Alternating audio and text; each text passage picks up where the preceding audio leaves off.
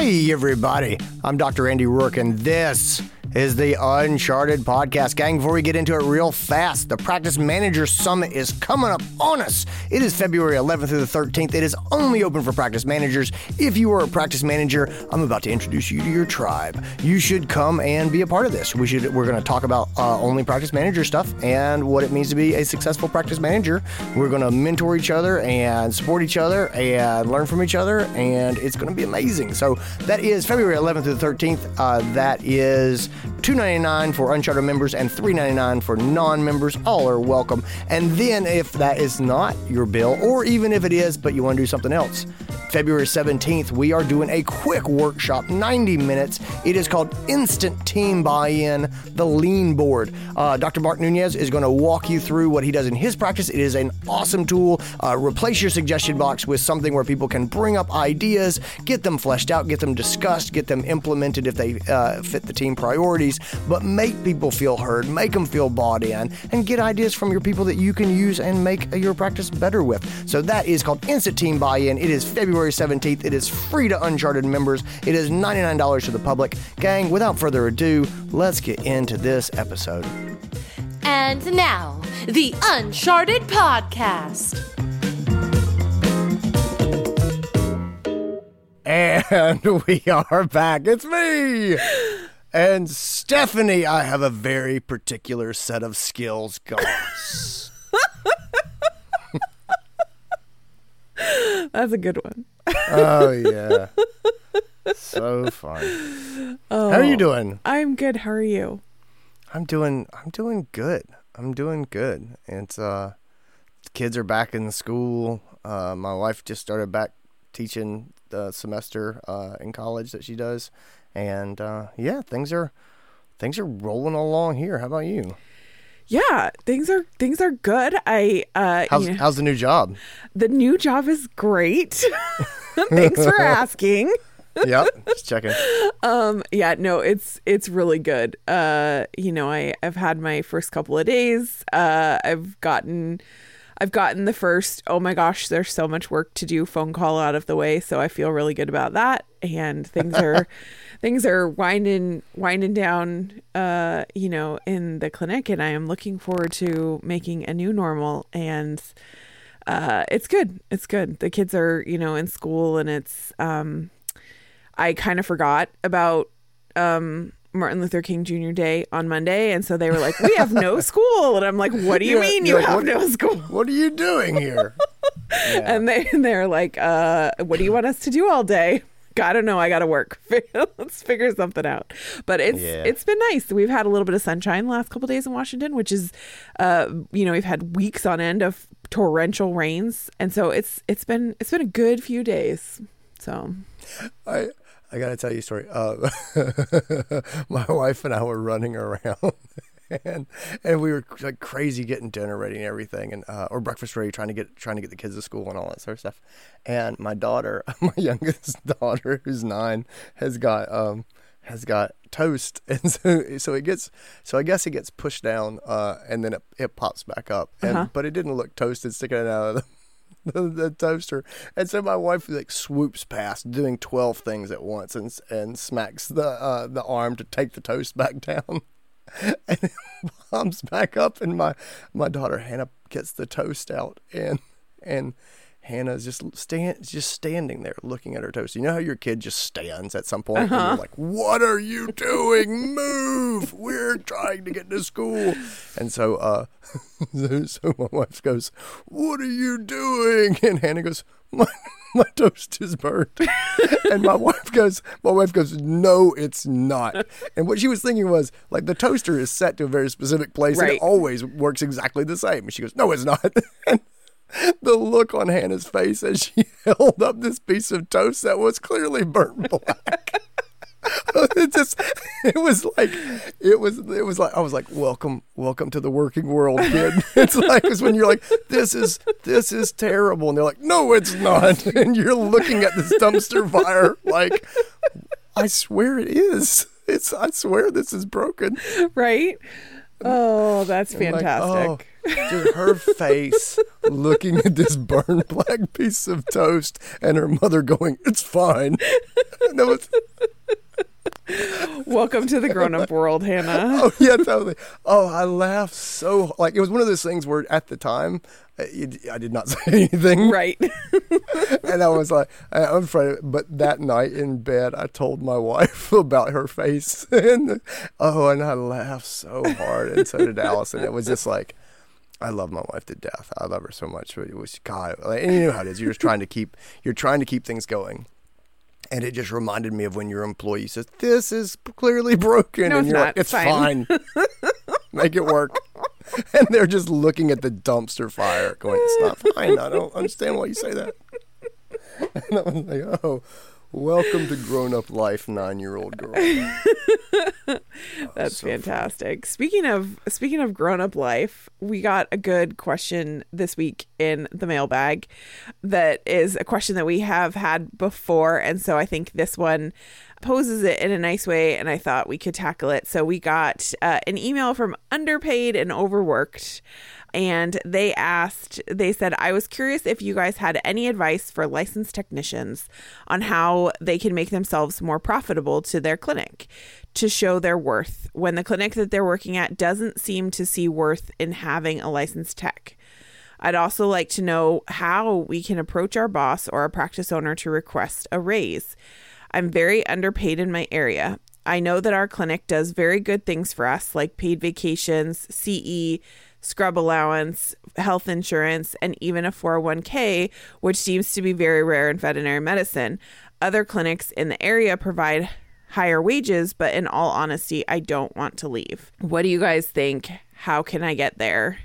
Sincerely, Underpaid and Overworked. Where do we start with this one? How do this we... is this is a super common one. Yeah, um, totally. You know, and, and it's so let's start before we even get into headspace. Let's start. talk broader uh, truth of vet medicine and worth. So, you know, credentialing in veterinary technicians is, um, I'm going to say, interesting I- issue, right? Because we, we say to our assistants, like, you should go get this degree. And they're like, okay, it takes two years. Uh, how much more will I get paid? And we say, no, no, none, none, no more. And like, okay, well, what will I get to do? Uh, basically the same thing that you do now. I'm like, oh, and this is a good idea. You're like, oh yeah, totally.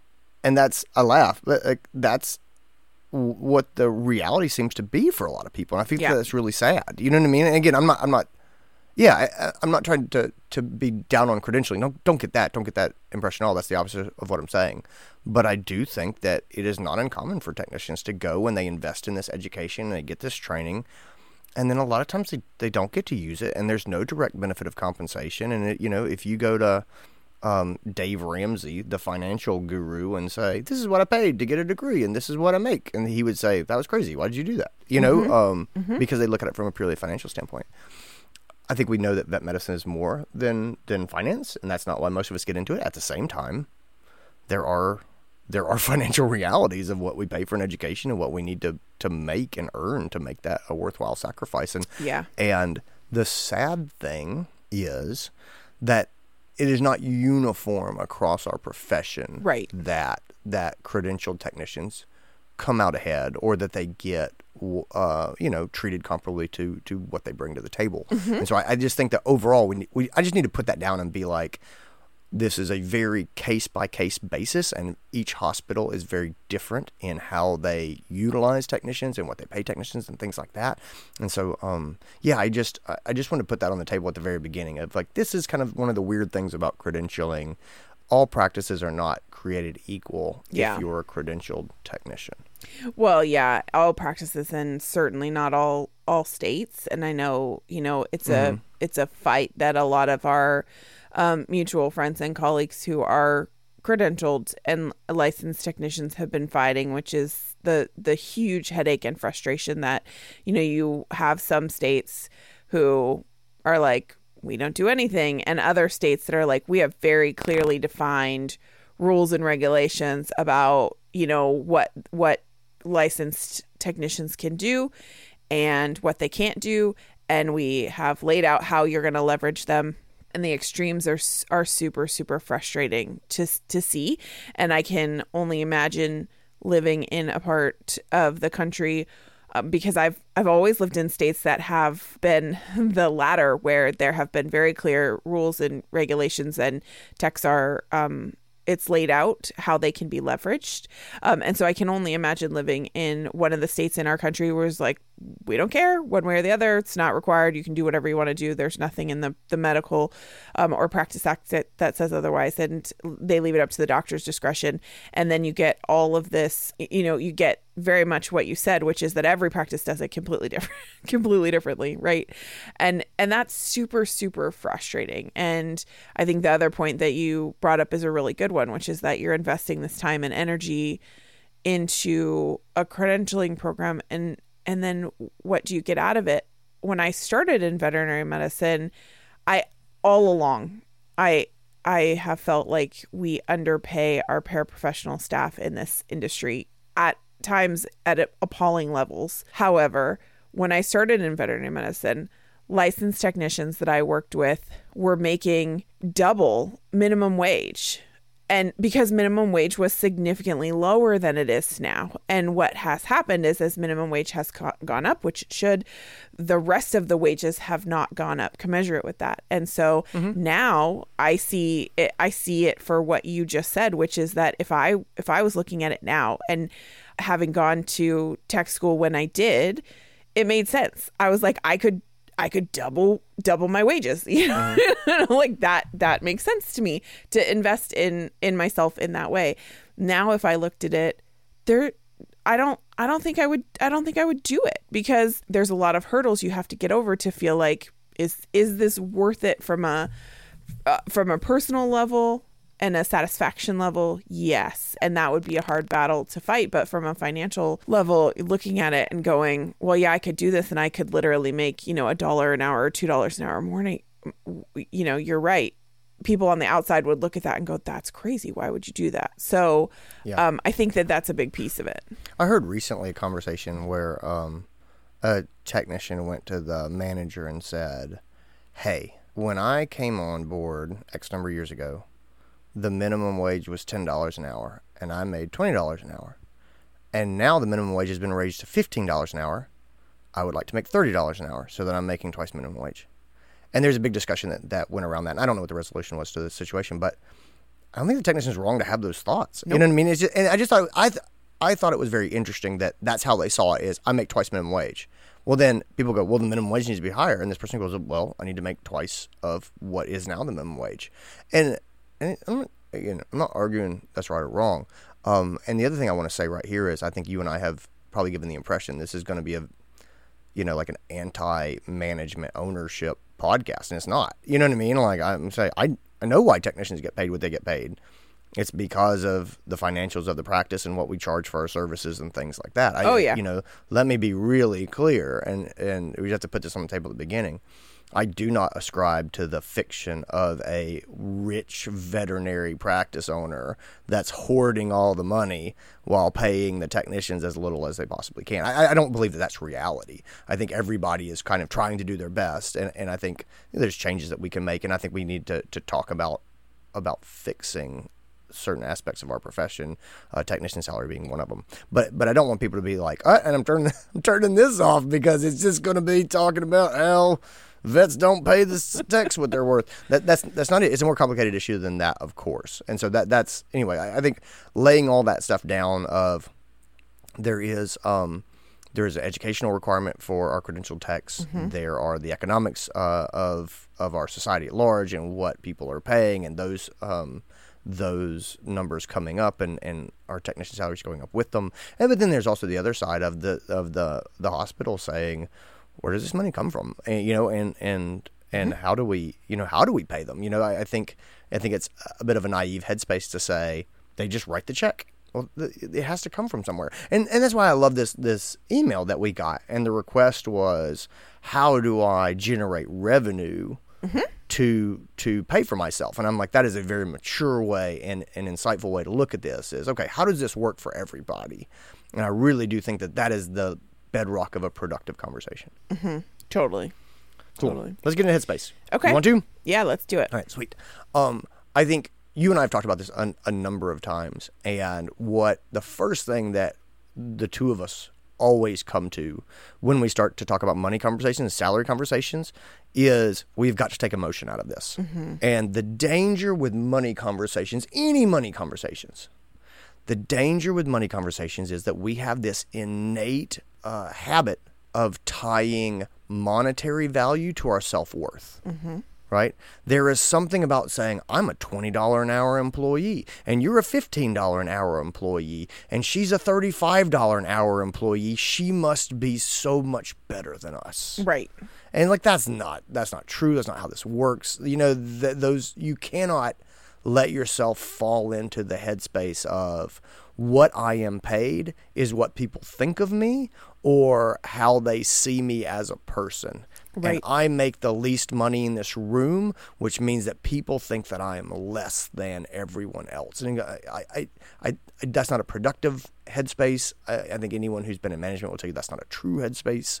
You know, but I, I it is very easy to have a money conversation turn into a self-worth conversation, and then the flaming, raging swords of justice come out across the room because everybody's got one. Right. And, you know, and management's got one, and the techs have got one, and then the vets with student debt, all of a sudden they're pulling their mm-hmm. swords of justice, and, like, the whole thing just goes to hell in a handbasket. Yeah.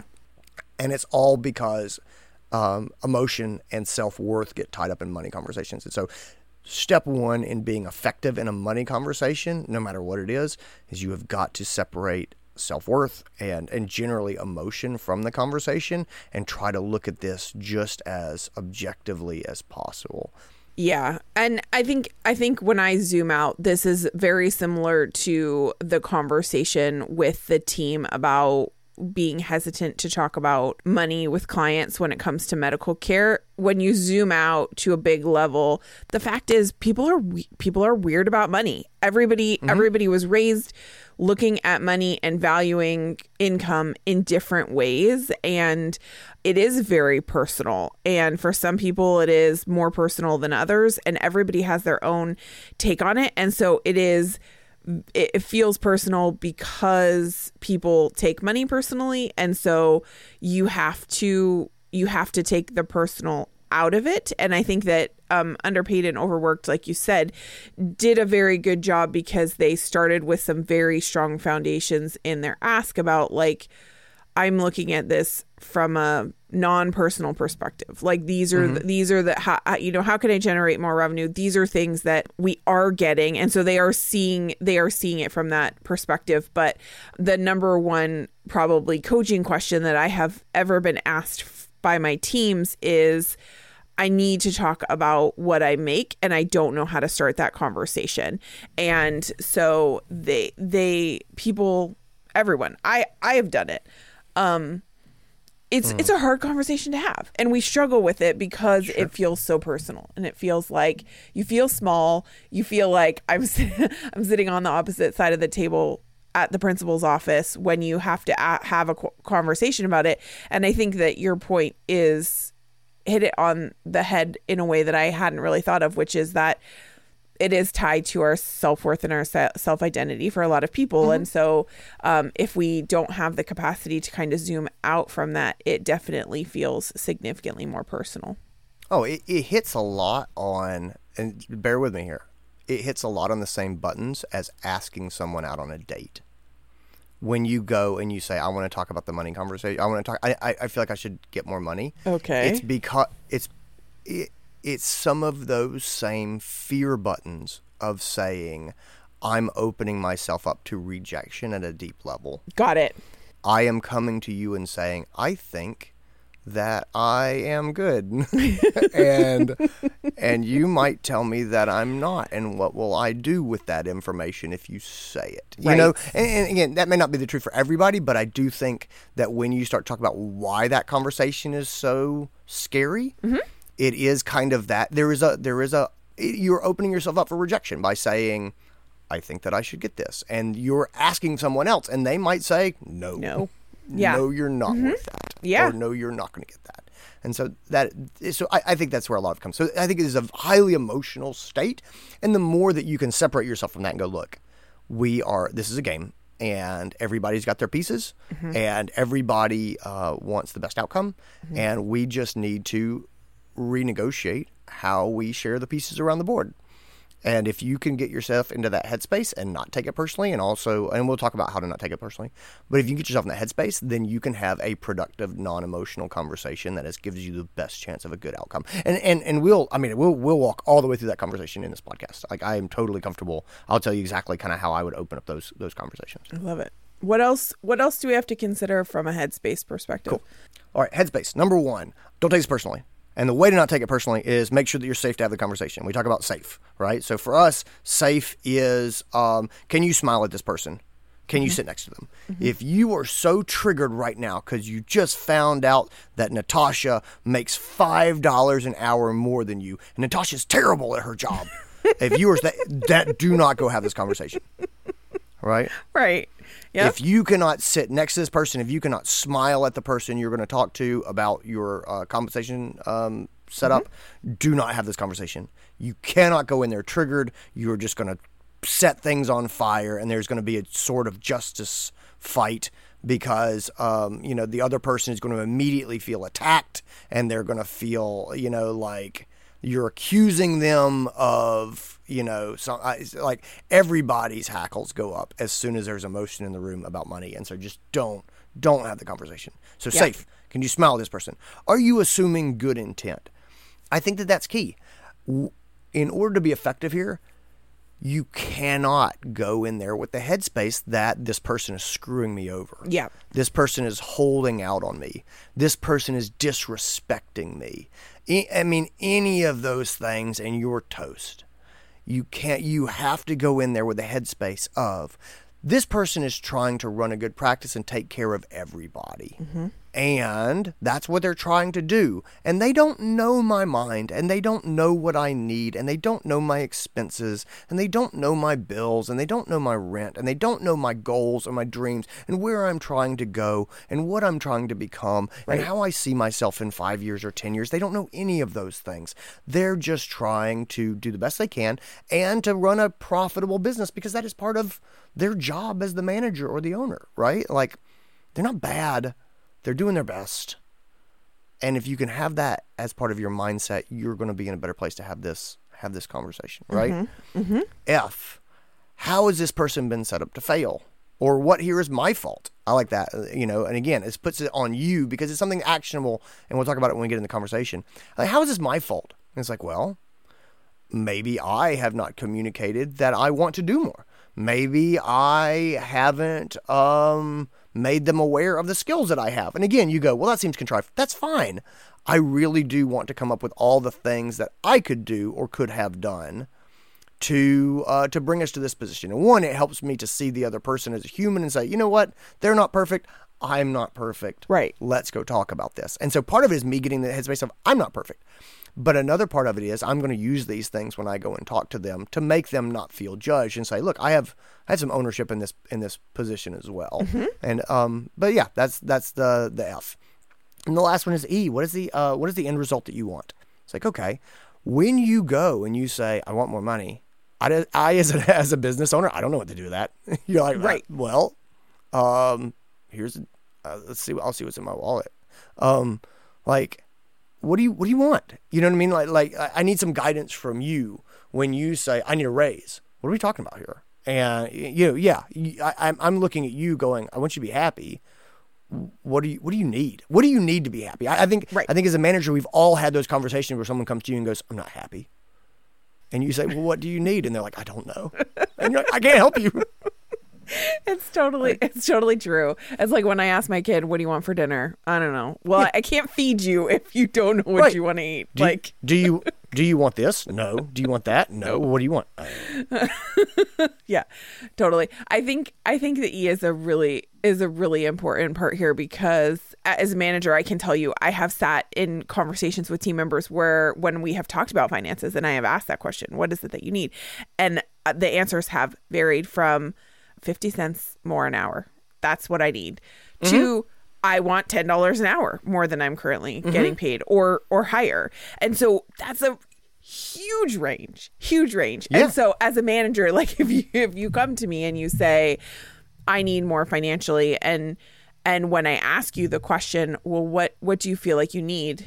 If you don't have an answer, I can't help you. And the con- really the conversation is going to be, okay, I need you to go and think about that.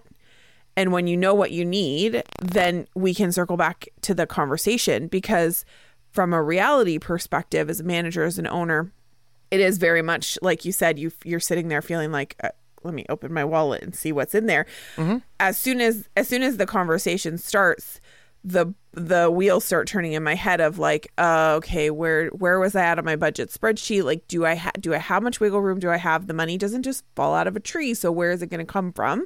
Um, and so if I don't, if I'm working in a hypothetical, I can't I can't help problem solve that. And so that to me is is other than choosing your attitude and assuming good in, intentions when you have this conversation, the E is the is the most powerful part here for me, because I can help you if I know what you need, even if the answer is to say, I absolutely want you to be able to do all of the things you just told me.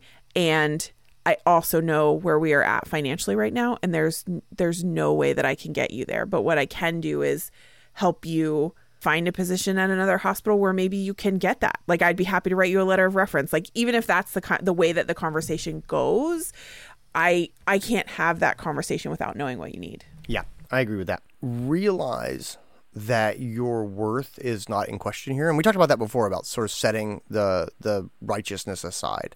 One of the things that, that I think gets people in trouble with this conversation is there's a, you hear a lot of people saying, you need to know your worth. And this is, I know what I'm worth, and this is what I am worth. And I think that people go in, they have these conversations, and they think that they are arguing about their worth, mm-hmm. but they're not. They're arguing about the perception of their worth, right? Which is different for every person. And so this is sort of part of the technical headspace here. Is just, just bear with me for a second. If I am um, a doctor at a three-doctor practice that has a caseload that should have five doctors, and I am working myself to death, and I, I want a raise so, so I can feel like I'm working for a reason or meet, have my needs met. That is very different from me being one of three doctors at a practice where the caseload should support one doctor. And that d- that does yeah. not change me as a person. You know what I mean? I am the same person when we are short two doctors mm-hmm. as when we are overstaffed by two doctors. Right. B- but you better believe my value to the practice is in, is hugely different in those two scenarios that have nothing to do with me. Right. So remember, when I, I put that forward as the example of, it's not about your worth and your value. And so know that know that perception and circumstance are a big part of this as well. Mm-hmm. And just thinking about what the circumstance is, that can, one, help you to figure out how to be more useful to the practice. Um, but two, it also, again, puts us in a good headspace where we can talk about what is important. And the last thing is, when you go into this, and I, again, I love the, the note that we got and how they ask, think of it as a mutually beneficial problem-solving exercise. And this is just great. This is the basis of negotiation in my mind. So everything that I teach on negotiation comes from changing the situation into a mutually beneficial problem-solving exercise. The practice owner, practice manager, they want to run a healthy business. Mm-hmm. They want their clients to be taken care of. They need to generate revenue so that they can pay everybody. If you can help to generate revenue and make clients happier than they have been otherwise and offer new services, and they can compensate you for doing those things, that's the win for everybody. Right. If you go in with the mindset of, I need to make more money, which means you're going to have to be less profitable, or I need to make more money, and that means you're not going to be able to offer the other technicians the bonuses that they were promised. Like, you know, then then, then that's a pain. You're making this a painful process. Sure. I very much want to be like, hey, I have a need. Let's figure out what your needs are. How can we work together to get both of our needs met? And that is just a much, much easier sell than, I need you to take home less money because you're going to need to give me more money. Mm-hmm. And and that's just a scarcity mentality that, that is easy to fall into, but it is um, it makes your job much harder. So that's what I've got as far as as far as headspace. I love it. Cool. Let's talk about what we actually do. Okay. Ready? Yes. First thing is information gathering, right? Mm-hmm. You need to do, and what I mean information gather, gathering, what I mean is this. I need two big pieces of information. Number one, I need to do a fair compensation audit on myself. And so why I say that is this. Looking at your salary, looking at your paycheck is an easy way to say, this is what I make. But the truth is, salary, straight pay, take-home pay, is only a part of compensation mm-hmm. that you receive, mm-hmm. right? And so um, our our writer here mentions there's a five oh one k plan, mm-hmm. right? Um, there may be uh, health insurance. There may be a C E budget. There may be paid vacation days, right? All of those things cost, they cost the business, right? And they are compensation. And so when they, uh, you know, and I just, I put this forward as a business owner, right? You, you sit there and you say, well, what am I going to do? And some places say, I'm just, I'm not giving my techs anything mm-hmm. other than a salary. Mm-hmm. And they are like, here you go. And, the, and, and your first glance, you go, wow, that's a, that's, you know, a lot of money coming into my bank account.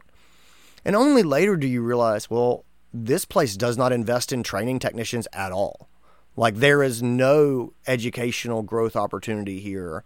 There is no retirement planning. Mm-hmm. There are no benefits. And the place down the road, you know, if you say, hey, what do you make per hour? And they say, oh, I make this. And they make four dollars an hour less than you. You go, holy crap, that person's getting ripped off. Well, that person's got health insurance. Mm-hmm. You know what I mean? Yeah. Uh, and, and that person's got uh, a retirement savings account that right. gets automatically filled up a little bit every month. And, like, again, I'm, I'm not, it's not about right or wrong.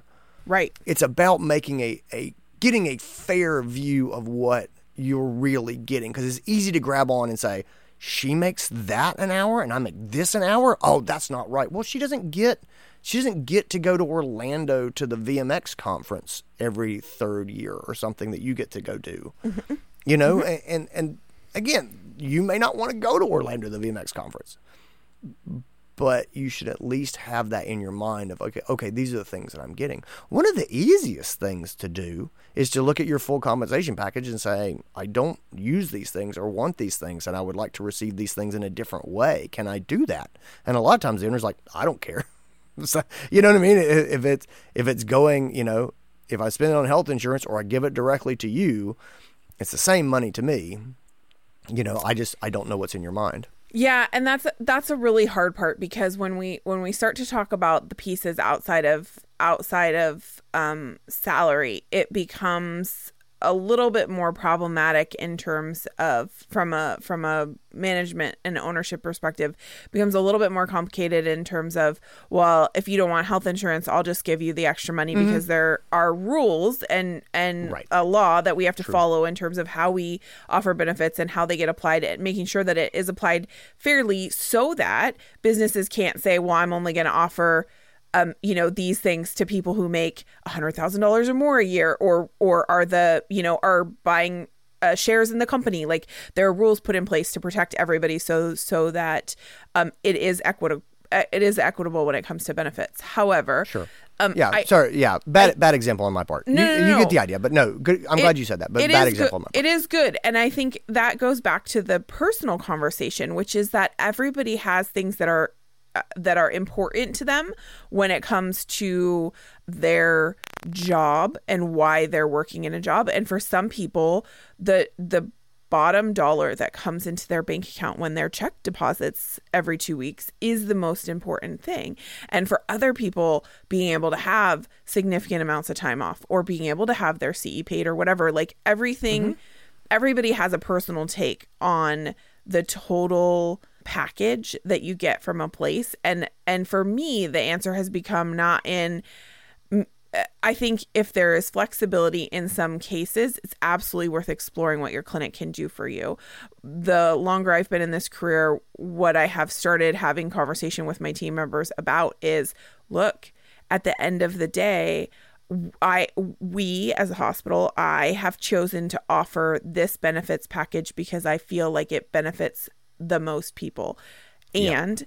I completely understand if the thing that you need the most is something that we don't offer, whether it's, you know, wages that are ten dollars an hour or more, or health insurance if you don't offer it, or whatever.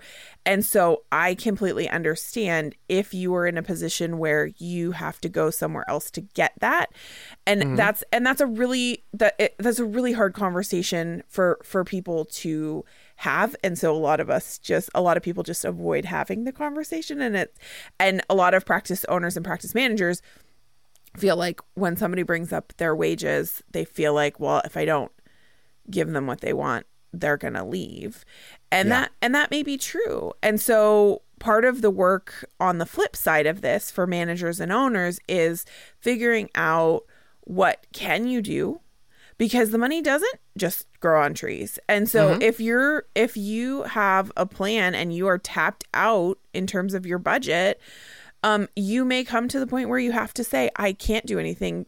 And at the same time, recognizing the cost for us when we have turnover, sometimes you can move things around and make it happen. And so I think I think that's I think that's the important part about what you were saying, Andy, which is that everybody has to look at it in terms of what is important to them, and mm-hmm. um, and figure out how to look at the whole and not just focus on the dollar that's coming into your bank account at the end of the day, because yeah.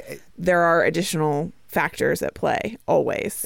And you're you're exactly right. You know, it's funny, you and I had a conversation about this on the other side of the table, the management side, just a little while ago about, man, it is so easy to take it personally mm-hmm. when the technician says, I am going to leave and go down the road to the place that pay that doesn't have the benefits that you have, mm-hmm. but that but I'll make more per hour. And I, the practice owners just tie themselves in knots and go, oh, don't doesn't that doesn't they don't they see what I'm trying to do, and they don't they see that I've I've tried to set this up in the way that I think is the best for everyone, and and and how could they they they leave and and uh, this is a criticism of me and my practice. And yeah. and that's why we just start at the very beginning going, you got to take the emotion out of this. You cannot take this so personally. Yeah. On, on, the, and, and I think that that's, that's just something to, to lay down very clearly so everyone can see is it is the job of the manager not to take care of you. It is the job of the manager to take care and try to balance the needs of the whole team. Mm-hmm. And that is their job. Mm-hmm. And, you, you know, it doesn't mean they don't like you. It doesn't mean they don't think you're the best in the world, but they have to look at the whole team. And so that and also doesn't mean that there's not wiggle room. And that also does not mean that you don't deserve a raise. Mm-hmm. It just means that if you know that they are balancing all of these things, then you can have a more realistic expectations and you can approach this from a healthier way mm-hmm. to help get what you want and to feel good about it. And then also, if you decide that they can't meet your needs, then you can leave it. And they shouldn't feel bad that you left, because you deserve to have your needs met. And and I will say, on the other side of the coin, as as the team member sitting down and looking at the money, the very first time that I had a practice who did a, a compensation audit for me, it was eye-opening to me what the actual um, per hour value was of the things that I was getting. And I picked this practice in part because they did offer a lot of those things. And I was, I had just finished grad school. I was getting to the stage where I was going to get kicked off my parents' insurance, and I had to get real health insurance for the first time. And so that was a motivator for me. I was like, I need a practice that offers, um, you know, health insurance. And so when I, when I sat down and I looked at that, the, the cost per hour often can exceed five dollars an hour or more, um, for the additional fringe benefits that a practice provides to the team. And so when when you look at it from that perspective as an employee, if you haven't ever done that exercise or had a, had a practice do that exercise with you, it's well worth doing to see what the actual um, dollar value of those things are, because it's really easy in the course of the year to think, well, Um, you know, I know I get pet care benefits, but how much did I really, you know, how much did they really give me when it came to my pet over this, this last year, you know, and, and those things kind of get lost in the shuffle. And so doing a, doing a compensation audit is, is super valuable. There are industry standard forms that you can use floating out there. Uh, if you uh, search on D V M three sixty um, for a compensation audit, you can find a, a Excel form that will help you you can plug in the information yourself. Or if you're a practice um, owner or practice manager who's thinking, maybe I should do this for my team, there absolutely is templates out there that can get you started. But it is an exercise that I think that every veterinary practice needs to do for their teams. I do it with them, whether they want it or not. But uh, if you are If you are underpaid and overworked, certainly sitting down and looking at the things, because they know, they they mentioned that they appreciate the fact that their practice is doing a lot of those things. And so sitting down and looking at what is the actual dollar amount tied to that is super helpful. So that's number one, is a fair audit of compensation. Look at the whole package. What are you what are you what are you getting? Mm-hmm. Um, I see a lot of people who storm in uh, and they talk about hourly wage and they just ignore the rest of the package. That's just, that's not that's not fair and that's not accurate. Mm-hmm. And so I, you you want to be fair and accurate to your boss, just like you'd want them to be fair and accurate to you. Yeah. Uh, this the second part of that is, what do you need, right? So what are you getting, and then the other part is, what do you need? And that sounds ridiculous, but it's true. What is your what is your budget? What what, what do you need? Mm-hmm. Uh, you you can rephrase this another way: is what is your why in asking for this raise? And I feel broke all the time. That is a why. I wonder if we can dig into that a little bit more and figure out why we feel broke all the time. And there's two reasons to do this. Number one, why is a powerful word, right? Um, mm-hmm. When I come to you and I ask for a raise, if I can tell you why I need a raise or why I'm asking for a raise, that um, that is a great motivator. The other thing is, on the other side of the table, there is a tendency of people to feel um, judged as an employer. Everyone wants to think they're a good boss, and everyone wants to think they take good care of their people. And they do not want to think that you're there because you think that they mistreated you or they haven't been fair in the past. Mm-hmm. And so if I can give you a why of why I'm asking for more compensation going forward, I can take that emotion away and it makes me more likely to succeed, right? The other thing is, when I think about why, it opens up a lot of possibilities. You know, when I say, well, you know, I'm wrestling with this, and maybe there's different ways that we could get to this answer. Maybe I don't need X number of dollars to pay for childcare if I could have a more flexible schedule. Right. So that I could not need as much childcare. You know what I mean? And then this meeting ends and I get a small raise or I get no raise and I'm super happy, because the need for that raise has gone away because I needed money to pay for childcare, right, and now I don't need to pay for childcare. Yeah, like th- that. That's my idea of, of what is what is your why, mm-hmm, right? And so I, I'd say this isn't arbitrary. We were talking at the beginning of like, I don't know how to open up this conversation, or starting this conversation is hard. You know, what's a really easy conversation is to come in and say, "Hey, I love it here. I love working here. My uh, mother just went into elder care, and I can't afford." I can't afford it on what I'm making right now, and I'm in a tight spot. Mm-hmm. And I, I, I need to make I need to make more money to support my mom. Mm-hmm. And that is a super easy conversation. You know what I mean? And the person on the other side of the table goes, "Well, crap." You know, like, um, and they're going to say, like, "Let's find this money," or they're going to say, "I hear you. I do not feel attacked at all. You know, this is feasible or it's not." Right. But that is a wide open conversation with no emotion that just says, my mom, my mom's in elder care, and um, and I can't keep paying for it. Yeah, making what I'm making now. I think that makes the conversation super easy when you can say that. And then you heard the first words out of my mouth were, "I love it here. Mm-hmm. I love being here. I want to continue to be here. I need, I need more money." Um, and it's not, it's not emotional, not a personal attack. Yeah. But let's talk about it. So, yeah. so yeah, that, that also comes from the why. It just makes the whole conversation easier.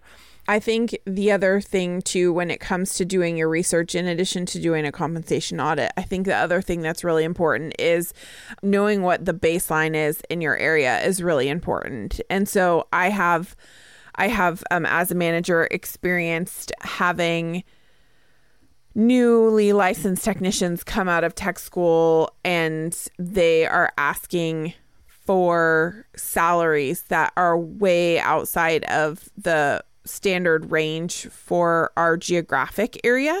And what I found is that a lot of, uh, especially as as programs have shifted online, there's uh, programs that are national programs. And so it isn't geographic specific, it isn't region specific. And so some of the times um, information that people are coming to the table with is not an accurate representation of what is happening in in our area. And so you absolutely, like, it's funny to me every time a conversation is started in um, one of the managers groups that I'm in, and somebody asks, well, how much do you pay your technicians? And the the answers range so wildly, because the cost of living across our country is not in any way, shape, or form even close to balanced. And so you will have hospitals in New York City that are like, yeah, we pay our credentialed technicians thirty plus dollars an hour.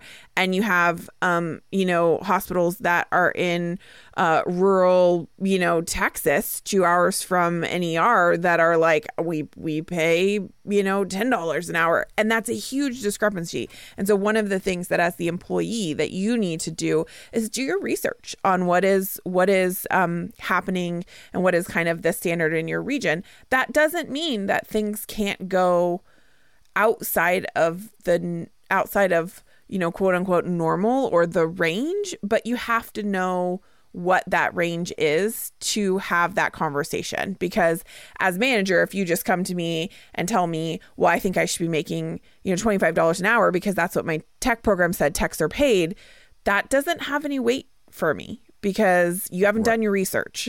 Yep. Yep. I no, I, I completely agree with that. I, I, I love it. So let's talk about the, the conversation itself. There's a couple of things that, that I just think are, this is just good for any sort of difficult conversation, right? Uh, so you go in there in the right headspace. The first thing that I want to do is lay down commonality, right? Okay. Um, these are all the things that me and the manager agree on. So let's just say that you are my boss and I am coming to talk to you. And so I'm probably going to open up the conversation and say, hey, I know that customer service is really, really important to you. I know that patient care is a top priority.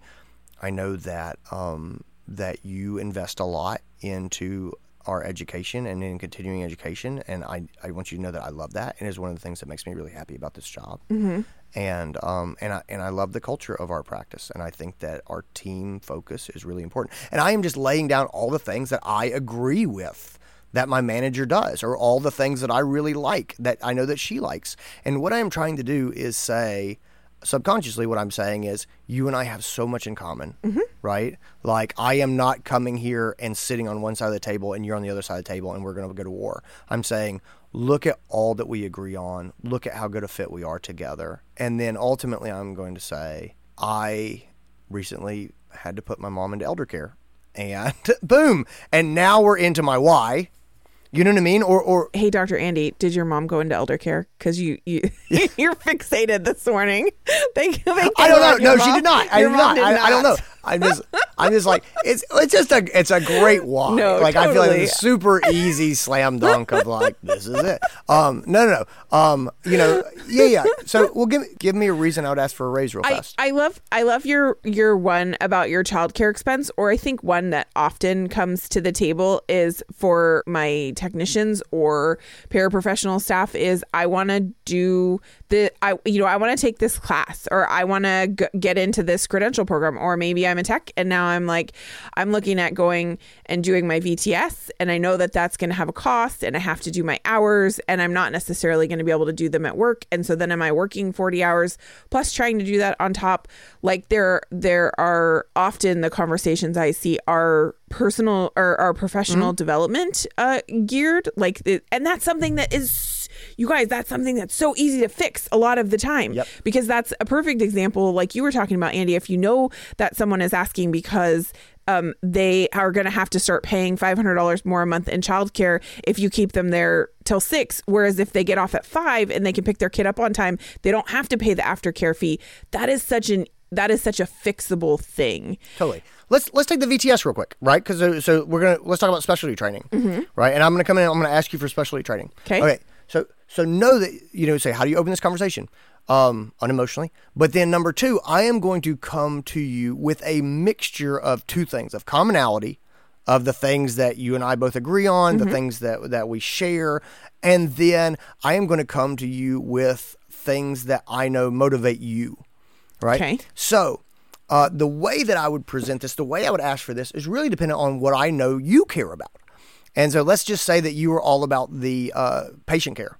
Okay. Right. So generally there's three things that I find management cares about that are that are easy buttons to press, and and, and everybody's a little bit different in how they prioritize them, but sure. Generally it's uh, it's patient care, it's simplicity, which means I don't want the headache, make this easy for me. Right. And it's uh and it's production, like it's it's about bringing in money. And so is it patient care? Is it simplicity? Is it production? And so let's say that Stephanie is, is patient care. I'm going to come to you and say, hey, I know that patient care is the most important thing. I know that we pride ourselves on taking care of, of our of our clients and their animals. I know that we celebrate people who are always learning. I know that we're always looking to add services. We're always looking to be the best that we can be. Mm-hmm. I know that we're looking to be a better animal hospital than Cherrydale Animal Hospital down the road. Screw those guys. And, you know, I'm going to press whatever, I'm going to press those buttons. Right. And then I'm going to say, I would love to get trained uh, as a specialty technician in anesthesia. Mm-hmm. And I would love to to stay here and to do that. And I think that uh, there's a lot of ways that we can We could use that to elevate our patient care further, to really mm-hmm. distinguish ourselves. I think that there are services that we could offer. If I was there, I'd be happy to to, to train other technicians, uh, you know, and help generally raise the the the standard the the standard for the mm-hmm. hospital. You know what I mean? And I am coming at you speaking your love language yeah. as much as I can. And let me just say here, I'm not trying to be manipulative. These are all true things. I just know that that this is what Stephanie cares about. So mm-hmm. I'm going to talk to her about what she cares about. And so that, that's a, again, that's an easy thing for me is commonality. And then what is what is what is their love language? You know, like what is what is the thing that they care about? And I'm going to talk about why me getting this thing would benefit them. If I had to, if I was going to do the thing about the, the childcare, I would come and I would say very much. Uh, what I'm what I'm really trying to do at the very beginning is I'm about to ask you for something. Uh, this is not you, it's me. I'm doing the it's not you, it's me, mm-hmm. it's me conversation. You know, I'm gonna, look, I really love it here. This is uh, I I don't I don't want to let people down. I want to be here and I want to be available. Right. I'm I'm in a place where because my child is now X years old, they are going to aftercare and there is an added expense to that. Right. And I'm trying to figure out how I can cover aftercare to to be able to be here for the last hour of the day. Mm-hmm. And that is something I'm wrestling with. And I want to talk to you about what is possible. Mm-hmm. And that is a really nice, I like that as a as a line to open these conversations is I want to talk to you about what is possible. I love that. One of the one of the things for me as the the manager or on the practice owner side of the table, I always want to have these conversations with someone who is invested in themselves and in the team and who can tell me like what are the things that they are doing to build value. And Underpaid and Overworked said that they were working in a practice where they felt like they They don't see the worth in having licensed technicians. And if a, if a technician, even if that was the case, if a technician came to me and said, hey, these are the things that I love doing that I get to do because I'm licensed, or these are the things that I have learned and how I've been able to apply them in the clinic. Even if I wasn't prepared mm-hmm. to have that money conversation, you absolutely would get the wheels turning. And I am going to be more invested just on a purely natural human nature perspective in continuing the conversation with you versus when someone says, I I need to make ten dollars an hour more or I'm going to leave. Like those right. are those it, are two very, very different conversations. Yes. Things not to say. Right. I need to make ten dollars an hour uh, more. I'm going to leave. Or you don't appreciate credentialed technicians. Yes. Like that may be true. Don't say that right. because they will go, what? And now you have personally, a, like, you don't appreciate me. That is a that is an emotional response, and right? They go, that, and it's also highly subjective, which means you can't prove that they don't appreciate, uh, you know. And in their mind, they maybe they do. And this is a stupid argument. Um, you appreciate me? No, I don't. I don't appreciate. I, wait, flip, flip that around. I do, you don't appreciate me. I do. I appreciate. Um, don't don't. Don't say that. Don't go in and say you don't appreciate credentialed technicians. You're not using me, blah, blah, blah. Let's go in and talk about what is possible. So let's let's wrap this up with um, advice to our writer underpaid and overworked. Well, so I have an, uh, I have a question for you, because okay. we, you know, you, you were talking about finding commonality and um, knowing what motivates the other side, and um, you know, starting with, here's the things that that I care about that I have been doing, and then, you know, drilling down into the conversation of getting to the why and making the ask. Um, one of the questions I have for you is, are you going to go into that conversation without having prepared the manager or owner that that is the thing that you want to talk to them about? Are you just going to say, hey, can I talk to you for, for, you know, when you have a minute, and sit down when you have the opportunity to sit down in their office and have that conversation? Or is your approach, um, uh, the direct approach, to say, I, I would like to talk to you about my compensation when you have some time, can we schedule a meeting? How would you approach that? Well, I think that I think that's a fantastic question. Um, so I do not think that, if this is a mutually beneficial problem-solving exercise, I think the expectation that you're going to walk into my office and say, hey, I need to solve this problem, and I will solve that problem for you and with you right this moment. You know, I, I think that's unrealistic. You know, I don't know if I can pay you five dollars an hour, I uh, more. I don't know what the ramifications of that have to be. I'm going to have to sit with this. Uh, I, I, I think that um, I, I think that that is that is important. I think that's an important point. And so, no, I would probably not expect that you're going to walk in my, if you come in asking for fifty cent more raise, uh, fifty cent raise an hour, that, that may, we may be able to do that in one conversation, especially if you're talking about the V T S thing. I'm not going to rubber stamp that right now, right, right. here. Like there's yeah. some decisions that things have to have to happen. So I think that that's realistic expectations. And I think, Uh, to your point, I think it comes back to the end result. My end result of this conversation is probably not to get an affirmative answer. My end result is probably to get the conversation started and to get them to see what is possible. The reason that the the reason that the reason that I ask that is because I think that a lot of times when I've had that conversation with team members, they come to the table with the expectation that we are going to solve this right here and now, and they walk away when I say, "Okay, I need to I need to think on this, or I need to yep. look into this, and let's circle back to it."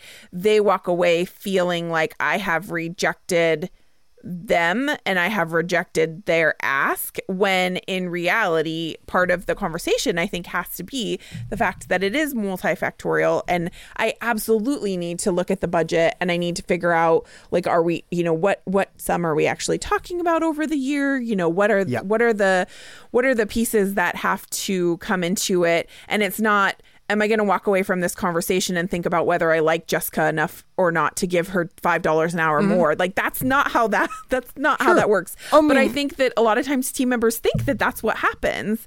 And it yes. is it is so unfortunate. And so from the manager's perspective or practice owner's perspective, I absolutely agree with you that um, if you come to me and you say, hey, I would like to schedule a time to talk about this, it allows it to be a mutually beneficial conversation, in the sense that if I can look at those things ahead of time and I can come into the conversation armed with more information than you just catching me in the treatment room and saying, hey, do you have five minutes? Can we go talk about um, something? And then you saying, look, I need, I, you know, I've hit a, I've hit a point where I need more money.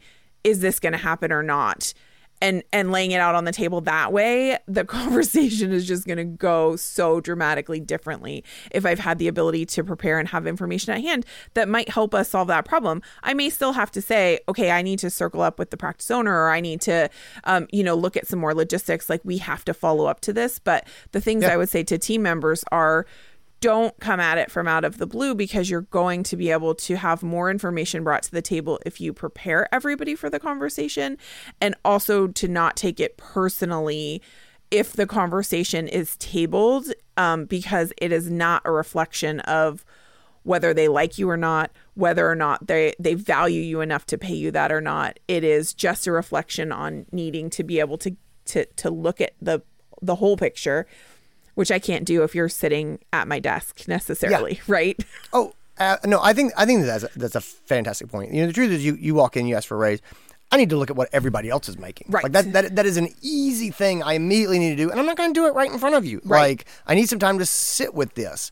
Um, what we talked about before. I was like, you say you don't need health insurance because your spouse has it through their job, and you would like to opt out of that and have that come a different way. I don't, I don't know. I don't even know if that's legal. Like, right. I have to, you know, I have to see, you know, right. I, I have to see, like, what are the ramifications? Is this a, what if, if we do this, is it going to set a precedent? Everybody else is going to do it. These right. are the things exactly that I was talking about, as far as it's the job of the owner and the manager to balance all these things. And you have to give them some time to adjust and, and to balance mm-hmm. um, and, and to process those things. The the last part I'll tag on to this. I know this, we're, we're drifting a little long here, but um, but it's worth it. The last part I'll tag on to this is, and this is counterintuitive to some people, if you have a problem and you, like the childcare thing, and you go in, you can over prepare for sure. Mm-hmm. Um, and sometimes coming with a rock solid plan is your undoing. And so I, I, I'll, I'll give you an example. Um, I'll give you an example. Uh, my wife came to me a while back. Uh, this is in the before times, before the pandemic. Mm-hmm. And she was like, I got really fired up about vacation, and I want to go to, and she, I'm just going to pick a place. I want to go to the Grand Canyon, mm-hmm. and we can fly into Utah, and we can drive from here, and we can get this, and we can go there, and these are the dates, and this is where we'll stay. And it'll take two weeks. And my immediate reaction was not, oh, thank you for doing all of this work. You know, and this planning...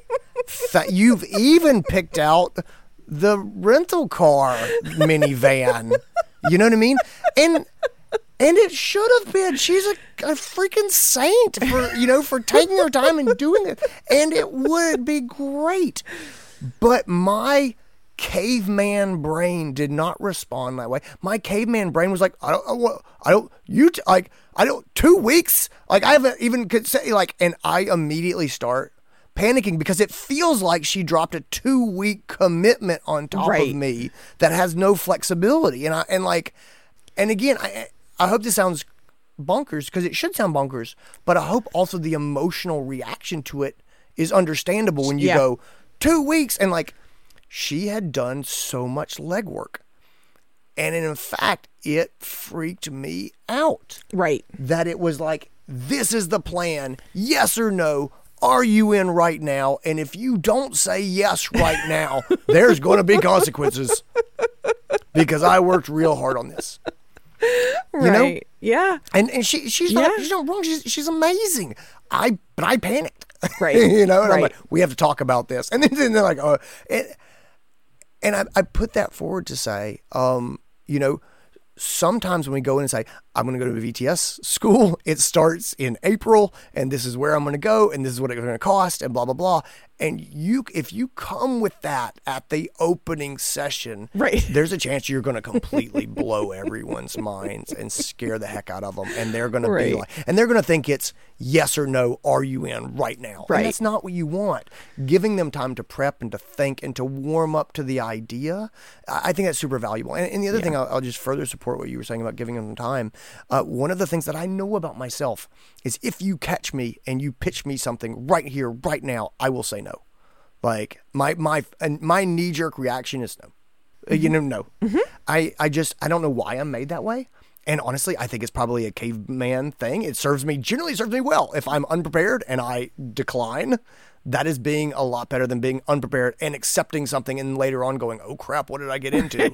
um, and so I think that's why I'm that way. But I know I'm that way. Right. And so, but if you could, but if you give me the idea, or you let me know that it's coming, and let me sleep on it, the next day I will generally look at it with fresh eyes and go, you know, she's pretty great, and th- I do see opportunities here. Right. If we can make this work. Right. And you're probably not going to get that if you corner me in the hallway. Yeah, absolutely. So, Steph, I'm, so that's that is awesome. All right. So, advice to our um to our writer. Just real fast, the biggest, the last thing that, I, that I'll leave with is this. When people start talking about, uh, do I get a raise or do I leave, and I don't want to leave, uh, first thing is remove the emotion from it. Mm-hmm. N- number two is realize you do not have to make an ultimate decision right now. People are like, do I leave or do I do something else? And you go, well, do you feel like leaving right this moment? Well, no. Okay, then we're not going to leave right now. Right. Let's just figure out what you're going to do next. Right. And make sure that what you do next does not burn bridges. And as long as you do that, you're fine. And so it seems bonkers to me to be like, do I, you, you know, you, do I ask them for a raise or do I leave?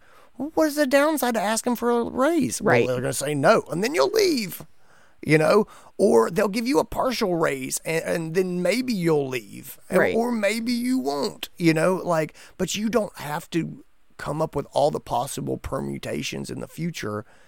Right. You know, this second. Just figure out what's, let, let's just go talk to them. Like, I had a mentor. And this sounds so dumb, but this is a phrase of his that I have held on to and I use it all the time. I would start to wind up and I'd be like, but what if they say this? And what if they say that? And what if this happens? And what if this goes here? And what if that person? And what if other people find out? And then this happens. And, and he would say, Andy, Andy, Andy, Andy, just go talk to them. Just go talk to them and see what they say. Right. And I say that all the time. I'm like, hey, just go talk to them. Just go talk to them and see what they say. And so I say to, uh, that's what I would say to, um, to our, to our writer. Hey, you got great ideas. You got good points. You've, you know, it, I think it's highly reasonable for you to go talk to these people. Yeah. And the other thing is, I think it's the kindest thing you could do is let them know that you feel this way and see, give them a chance. Yeah. To try to work with you. Mm-hmm. And then mm-hmm. just go talk to them and see what they say. Yeah. And that is how you ask for a raise. And if they say, screw you, then Then, then you'll take that and you'll figure out how to deal with it. Right. You know what I mean? Yeah, absolutely. And you will, and you will then have options of, do I deal with this? Do I accept this? Do I, you know, do I, do I leave? And, and so you, you'll have options at that point. So just don't, don't overthink it. I love it. Awesome. Thanks, buddy. Hopefully that was helpful. Oh, we this may this is clocking in at probably the longest uh, episode we've ever had on this podcast. Right if anyone, so if anyone's still listening, hopefully it was helpful to underpaid yeah, and right. overworked. Like, like the, the the person who wrote the email just woke up and was like, "Whoa, it's over." Oh, thanks. It was really nice of them to do that. Uh, well, it was it. it was a lot. It was a very short email, but there was a lot packed into that. It's a lot in there. All right, all right. Have a good I'll week. I'll see you, you next guys. Week, Steph. Take care. Bye. And that is our episode. Guys, I hope you enjoyed it. I hope you got a lot out of it. As always, the nicest thing you can do for us is what people ask you to do at all the podcasts. Rate, review, subscribe, share it with your friends. Help us get the word out so the people know that we're doing good stuff and making good stuff. Until next week, take care of yourself. Be well. Bye.